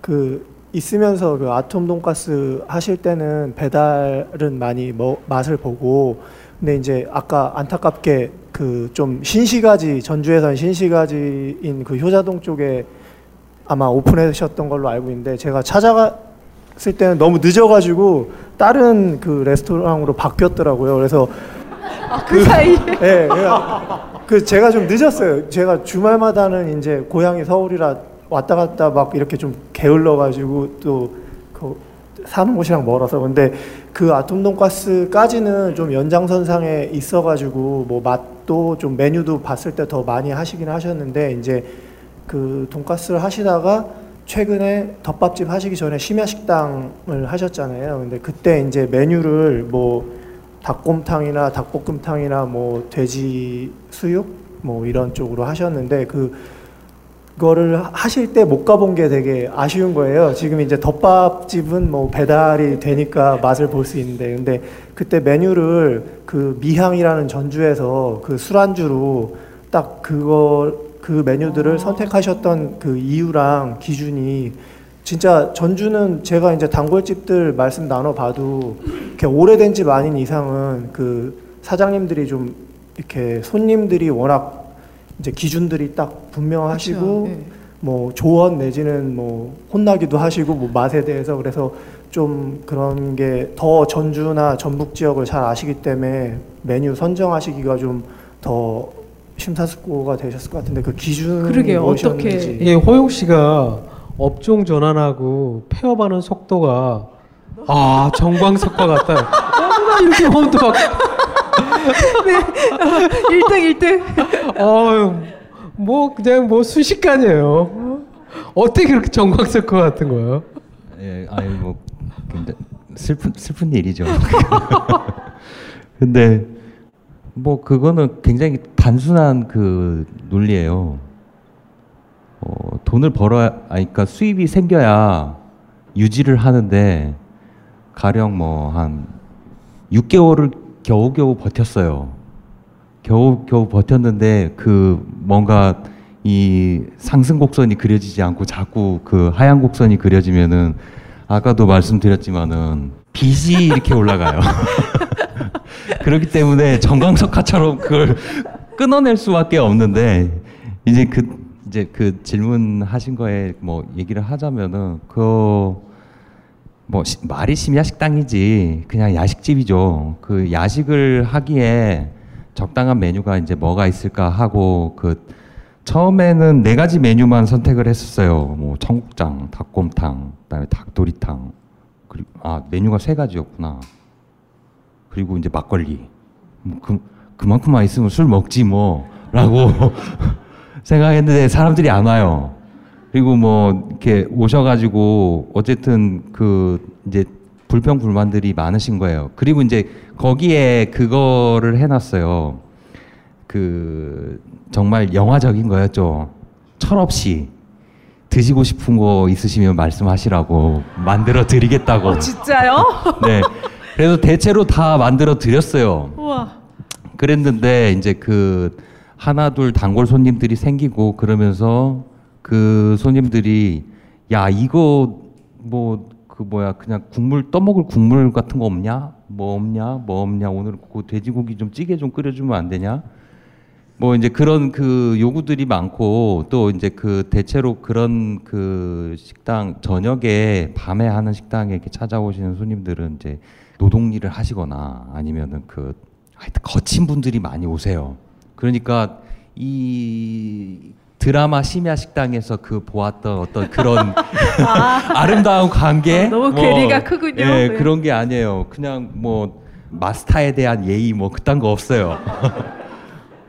뭐 음식 만들고 있으면 뭐 그 야라고 하는 경우가 많아요. 야 술 좀 갖고 와. 막 이제 그러고 뭐 국물 좀 내놔라. 뭐 이제 그 뭐 그러고 이제 그런 경우들이 많죠. 그러니까 그 내가 걸어놨던 심야 식당의 어떤 그 멘트가 너무 너무 짜증스러운 거예요. 그래서 이제 메뉴를 자꾸 자꾸 늘려요. 사람들이 그리고 선- 내가 먹고 싶은 게 뭔지는 모르고 그냥 식당에 들어와서 간파, 그 메뉴판을 보고 선택하는 경우들이 많으니까. 그래서 메뉴가 뭐 한 뭐열열몇 가지로 막 늘어났어요. 뭐 전도 있고 뭣도 있고 뭣도 있고 그렇게 했는데 뭐 이제 그렇게 하다가 이제 아까 좀 전에 얘기했듯이 이제 장사가 안 돼서 빚은 늘고 매출은 늘, 그 줄고 하는 과정들이 생기면서 이제 또 그것도 이제 끊게 됐죠. 근데 이제 또 얘기가 나왔으니까 하는 얘기지만은 어 저는 음식 하는 게 너무 싫습니다. 어 그래요? 예. 정말 충격적. 그 뭐야 음식 장사를 하는 게 싫죠. 음식 장사를. 그렇죠. 그렇게 제- 말씀을 네. 하셔야 정확한 거죠. 제 그 우리 그녀나 뭐 가족들이나 친구분이나 아니면 여기 윤우 형님이나 누구든 사람들과 같이 그 맛있는 거를 만들어서 같이 해 먹고 그 즐거워하는 그 그거는 너무 너무 행복해요. 저는. 그런데 이 음식을 하는 게 장사가 돼 버리면은 음식이 고정 적이 돼요. 가령 오삼 불고기 덮밥을 가령 뭐 한다고 쳐요. 그러면은 그 계절 계절마다 이제 그 나오는 어떤 해산물들을 조금씩 그 바꿔가면서 그거를 만들어서 변화를 주고 뭐 야채도 변화를 주고 그러면서 그 음식을 만들면 굉장히 재밌고 그, 그 먹는 사람들도 그 계절식으로 이렇게 먹을 수 있는 거잖아요. 그렇지만은 이 장사라는 거는 그 어떤 계산을 해야 되거든요. 그래서 거기에 맞춰 가지고 고정 고정적이 돼 버리는 거예요. 그리고 가령 뭐 지금 덮밥이 22가지예요. 아, 더 호영 빠- 씨 장사 얘기 그만해. 자꾸 비파 비참해지잖아. 예. 그러니까 이걸 정리를 해 드릴게요. 어쨌든 그 22가지 메뉴를 그 숨- 아주 빠른 시간에 5분 안에 조리를 해야 되거든요. 그러니까 정해져 있지 않으면은 그 몸 몸놀림이나 아니면 어, 음식을 하는 순서나 그런 것들이 정해져 있지 않으면은 그 만들어낼 수 없기 때문에 음식이라는 그 형태가 고정이 돼 버리니까 그게 저는 너무 싫어요. 그런 장사를 하는 게 예. 전호영 선생님 답변 듣다 보니 19세기 인간이 맞으십니다. 네. 예, 이제 개, 지독히 개인적인 궁금증에서 나온 건데 지금 필자에서 느껴지는 제 개인적인 매력 이 매력이 어디서 오는 걸까 굉장히 생각을 오래 했어요.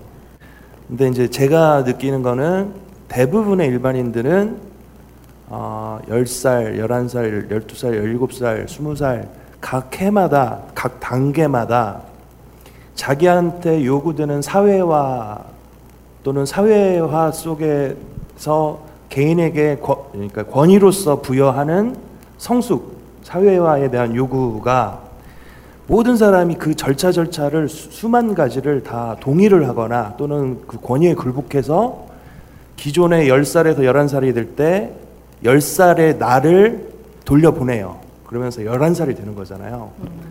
근데 지금 필자에 대해서 계속 제가 매력을 느낀 거는 어떤 느낌이냐면 그 권위나 어떤 사회화의 절차에 의한 사회화에 의한 그 소년의 모습을 그 단계를 거치지 않는 모습들이 느껴져요. 그러니까 우리들은 다 18살의 모습들이 다 우리한테는 있었는데 다 돌려보냈어요. 그렇죠. 그리고 19살에 대한 나를 동의하고 받아들인 거예요.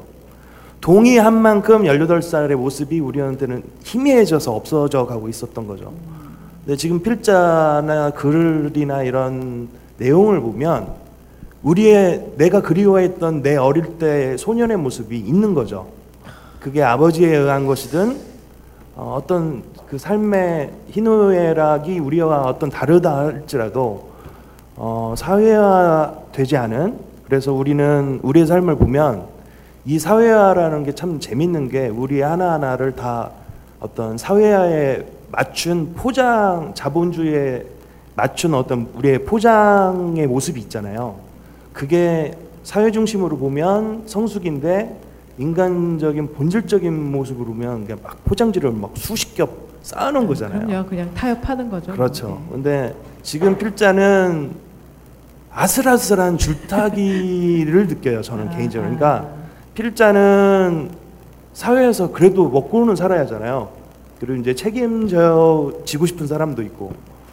그러기 위해서는 어쩔 수 없이 그 소년의 모습을 조금 놓아주거나 돌려보내줘야 하거나 막 그런 게 필요한데, 어, 제가 느끼기에는 사업이 되, 도록 정상, 정광석화처럼 망한 이유가 뭐냐면, 소년의 마음으로 사업을 했기 때문이에요. 오늘 소년- 컨, 컨설팅 혹시 직업이 네. 맞으시죠? 네. 어머 어머 어쩌지 삘이 예, 그러신 것 같더라고요. 네, 그래서 그 소년의 모습이 그 타협 지점이 애매해서 실패하는 거예요. 소년이 타협할 수 있는 여지는 많지 않거든요. 지금 손 들고 서 있어야 되시는 건가요? 지금? 아, 제가 이제 말하려고 하는 거는 정말 궁금증이 뭐냐면 지금 우리 여기 모인 사람들은 그 소년의 맛을 공동 시식하고 있는 거예요. 여기 와서 그 미적인 맛을 그러면서 우리 안에 옛적 그 다- 담겨 있던 우리의 소년의 그 아련한 그리움이 지금 필자를 통해서 막, 막 대리만족되고 막 그 우리 18살 때 나와 만나서 악수하고 막 껴안고 막 그런 면도 있단 말이죠. 그런데 어, 제가 이제 궁금한 거는 자- 어떤 산으로 들어간다 막 이런 모습은 소년의 모습을 놓지 않고 싶어하는 필자의 그 고집이 느껴지는 거거든요. 그런데 이제 개인적으로 답을 줄 수 있을지 없을지는 모르지만 어, 저는 이제 정 어떻게 보면 정 반대로 단절을 하고 이제 완벽히 사회화 돼서 살고 있거든요. 그만큼 그리움도 진한 편인데 저는 저 개인으로 살고 있다고 생각하지 않거든요. 아빠로 살고 있고 남편으로 살고 있고 사위로 살고 있고 어, 장남으로 살고 있고 학부모로 살고 있고 막 이런 건데 지금 필자는 혹시라도 꼭 사회화가 아니더라도 굳이 인간이 사회화되지 않더라도 소년의 모습을 어느 정도로 놓고 다른 사람의 삶을 또는 그냥 나를 바라보지 않고 다른 사람을 바라보고 살아야 하는 그 어른의 절차로 넘어가야 하는 단계가 있는데 어, 그 절차를 넘겨받아서 그 절차 속에서 소년과를 조금 이제 안녕하고 어른의 그 시각 또는 어른의 입장 조금 나쁘게 말하면 나를 놓아주고 이제 다른 사람의 책임지는 사람으로서 살 어떤 그거를 계획하거나 준비가 되었다거나 또는 그런 모습으로 계획을 하는 부분이 있는지 아니면 그 모습은 그리지 않고 나 소년대로 살 거야 라는 고집이 아직도 있는 거지 이게 아, 조금 이게- 어려운 질문인데 예. 지금 지금 아 지금 자꾸 그 얘기를 피하시는 것 같은데 다 이게 자꾸 그 얘기를 피하시고 포장을 하는 것 같은데 저기 소년의 모습까지 얘기 나오고 맛이 없어서 망한 건 왜 생각을 안 해요? 왜 그 얘기를 피해? 어? 가장 직접적이고 맛이. 맛은 맛은 맛은 소년이 소년에게 요구되는 음식을 만들 수 있게 해야 맛이 나오는 건데 저는 맛이 없어서 망했다는 게 어, 거기에 대해서 아니에요 여기 앞에 그 뭐야 두분 아니라고. 두 분의 얘기에 대해서 내가 그 예, 어떻게 그냥 답변을 예, 할게요. 답변을 예. 그 저희 어, 어, 엄마가 항상 저보고 그 하는 얘기가 있어요. 이런 속창알이 없는 여러 자식아. 그건 어떻게 방언인가요 그 지방에? 속- 속창아리? 속창알이가 없는 거예요. 창자? 예. 속창자가 없는 놈? 예, 예, 예. 참, 그, 그러니까 찰떡선이 없다는 거죠. 예. 그 똑같은 의미로 해석을 할 수는 없는 말이지만 어쨌든 저희 엄마는 그, 그 얘기를 그렇게 해요. 이런 속창알이 없는 여러 자식이라고. 아직 여물지 않았다는 얘기죠. 엄마의 그 눈에 보기에. 근데, 근데 뭐, 저는 아까도 얘기했지만은 계속 말씀하시는 그 18살 그거는 어 그때까지의 그 그러니까 한 스물 한 뭐 스물여덟 뭐 스물아홉 이제 아버지 돌아가시 전까지의 어떤 그거는 조금 그 억압 같은 것들이 있- 있었던 거를 저는 그 죽음으로 이렇게 어쨌든 한번 털어냈다고 생각하거든요. 그러니까 이 해석을 하자면은 그런 거죠. 그 유년기부터 그 이제 청년기까지의 어떤 그거를 한번 그 새칠로 지금 살고 있는 거예요. 그러니까 지금 어 사춘기라고 생각하셔도 괜찮을 것 같아요. 아, 예. 그러니까 도발을 하고 뭐 하고 싶은 대로 또 살아보고 어 그리고 생각하는 대로 말도 해보고 뭐 그런 거죠. 예. 그리고 뭐 음식이 맛없는 거는 뭐 맞아요. 머리 왜 그- 긁으세요? 예. 맛이 맛이 없을 수도 있어요. 아 그리고 아까. 이제 그 질문하셨던 뭐 그 유일하게 그냥 마음속에 두고 있는 거는 뭐 항상 누구한테든 다 얘기하는 것 같아요. 그녀만 뭐 생각하는 것 같아요. 그냥 뭐 이게 뭐뭐 느끼하고 뭐 뭐 그 그런 그 표현으로 하자고 하는 얘기가 아니라 아, 오글거려. 예. 예. 삶을 사는데 뭐 그냥 둘이 함께 살 수 있는 어떤 그 방식 그다음에 그 뭐야 환경 그런 것들이 조성되기를 어 바라는 것뿐이에요. 그리고 그 두 사람이 그러니까 아까 집 집이라는 어떤 그 형태가 갖춰지고 나서 거기에서 어 그 사람도 죽고 나도 죽고 할 수 있는 어 편안하게 어 이게 토용 씨의 이게 이건 허용 씨 앞으로 글쓰기에 대해서 뭐 한두 가지 좀 물어야 될 것 같아요. 호용 씨가 어, 기억해 주, 지 않는 그 못난 스- 이들의 그 삶을 기록하고 싶다.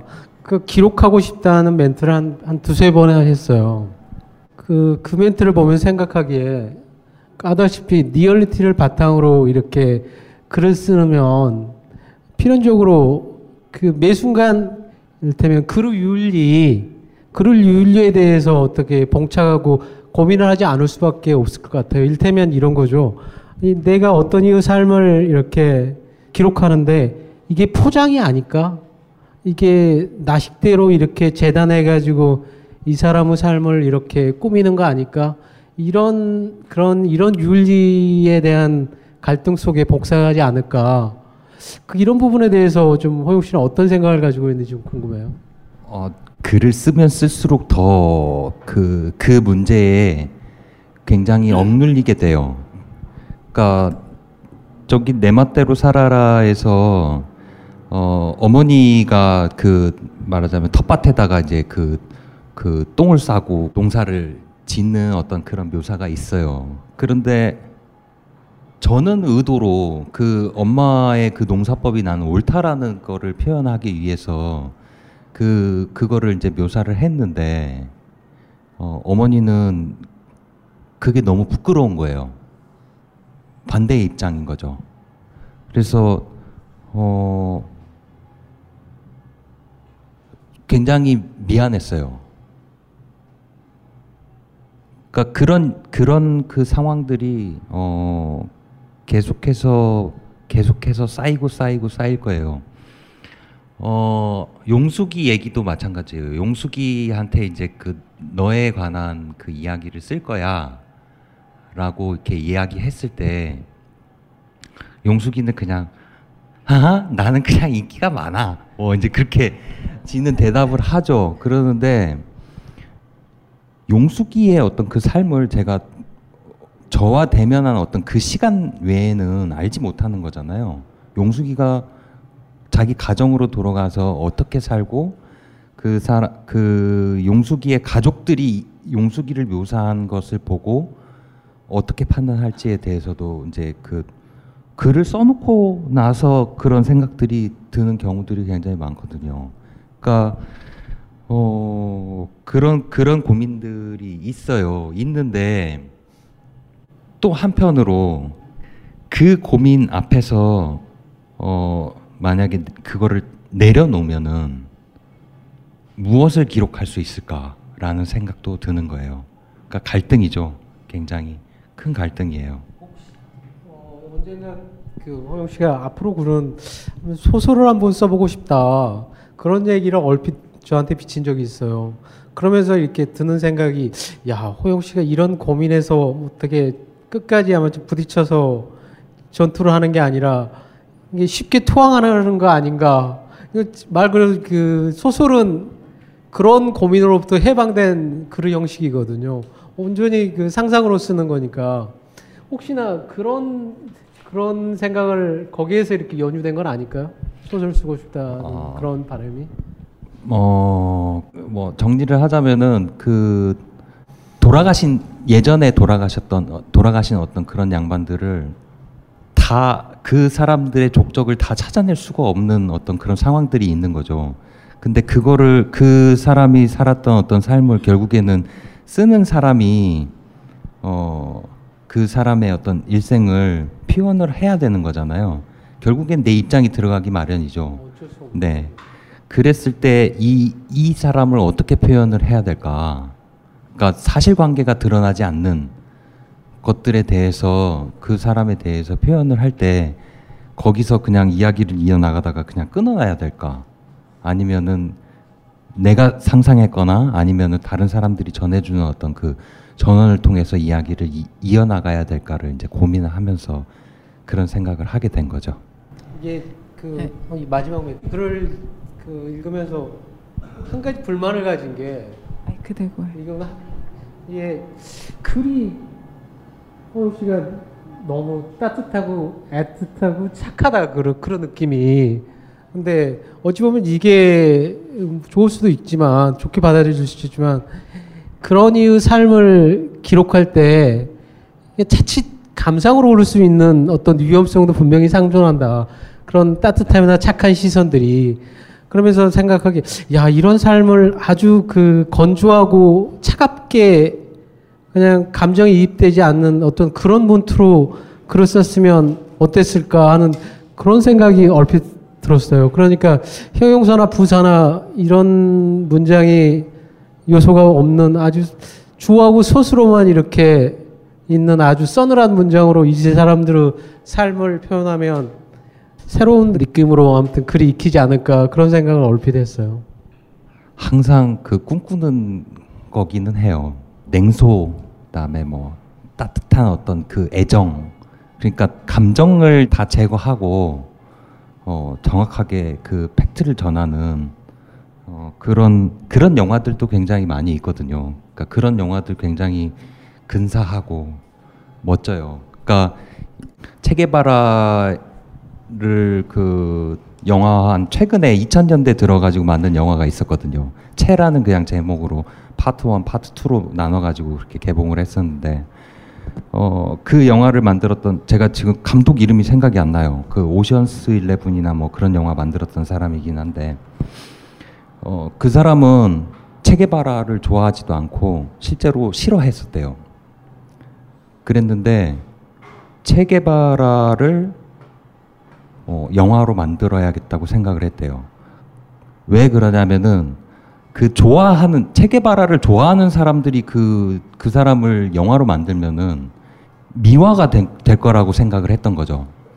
가장 객관적이고 냉정하게 이 사람을 평가할 수 있는 사람은 나일지도 모른다고 생각을 했던 거예요. 그리고 굉장히 영화는 근사하게 만들어졌어요.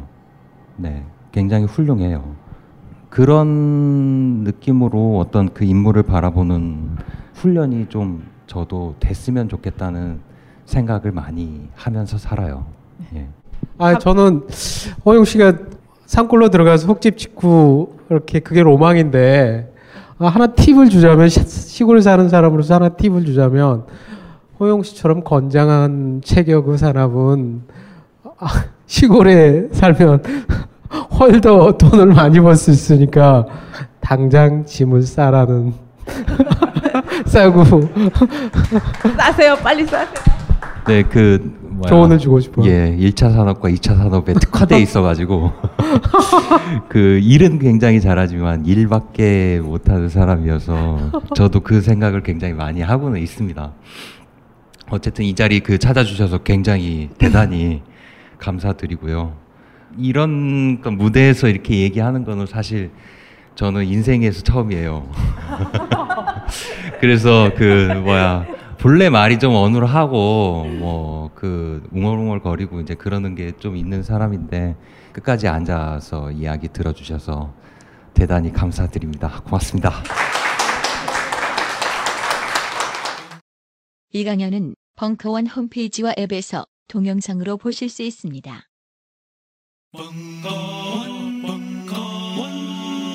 벙커원 라디오